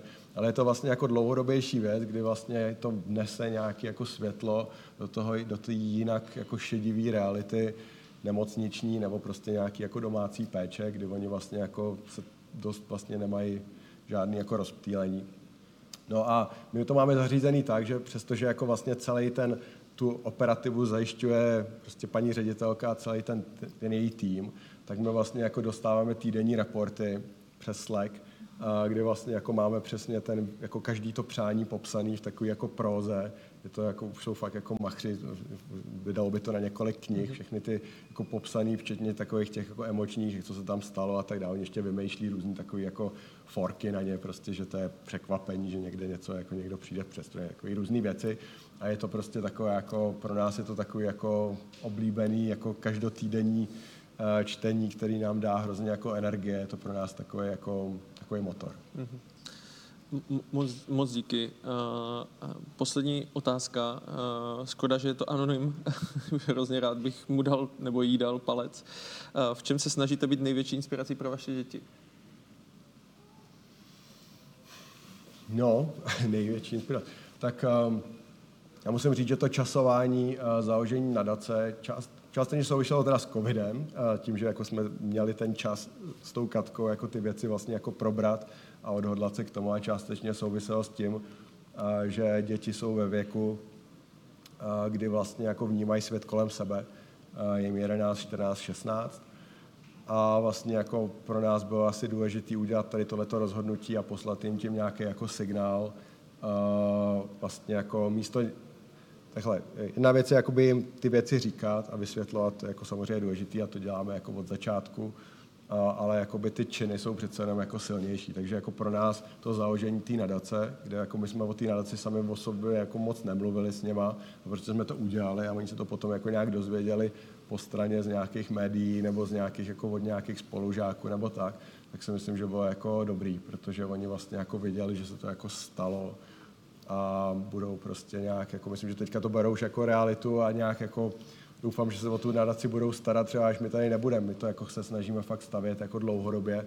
Je ten systém toho financování jako nastavený tak, aby byl vlastně dlouhodobě udržitelný, takže jako spolíháme na to, že ty děti dostali prostě nějak jako ty hodnoty tam tak, aby jako to, si to vzali za svý a nějak jako v tom pokračovali. Ondro, moc děkuji. Moc díky, že jsi na nás dělal. Děkuji.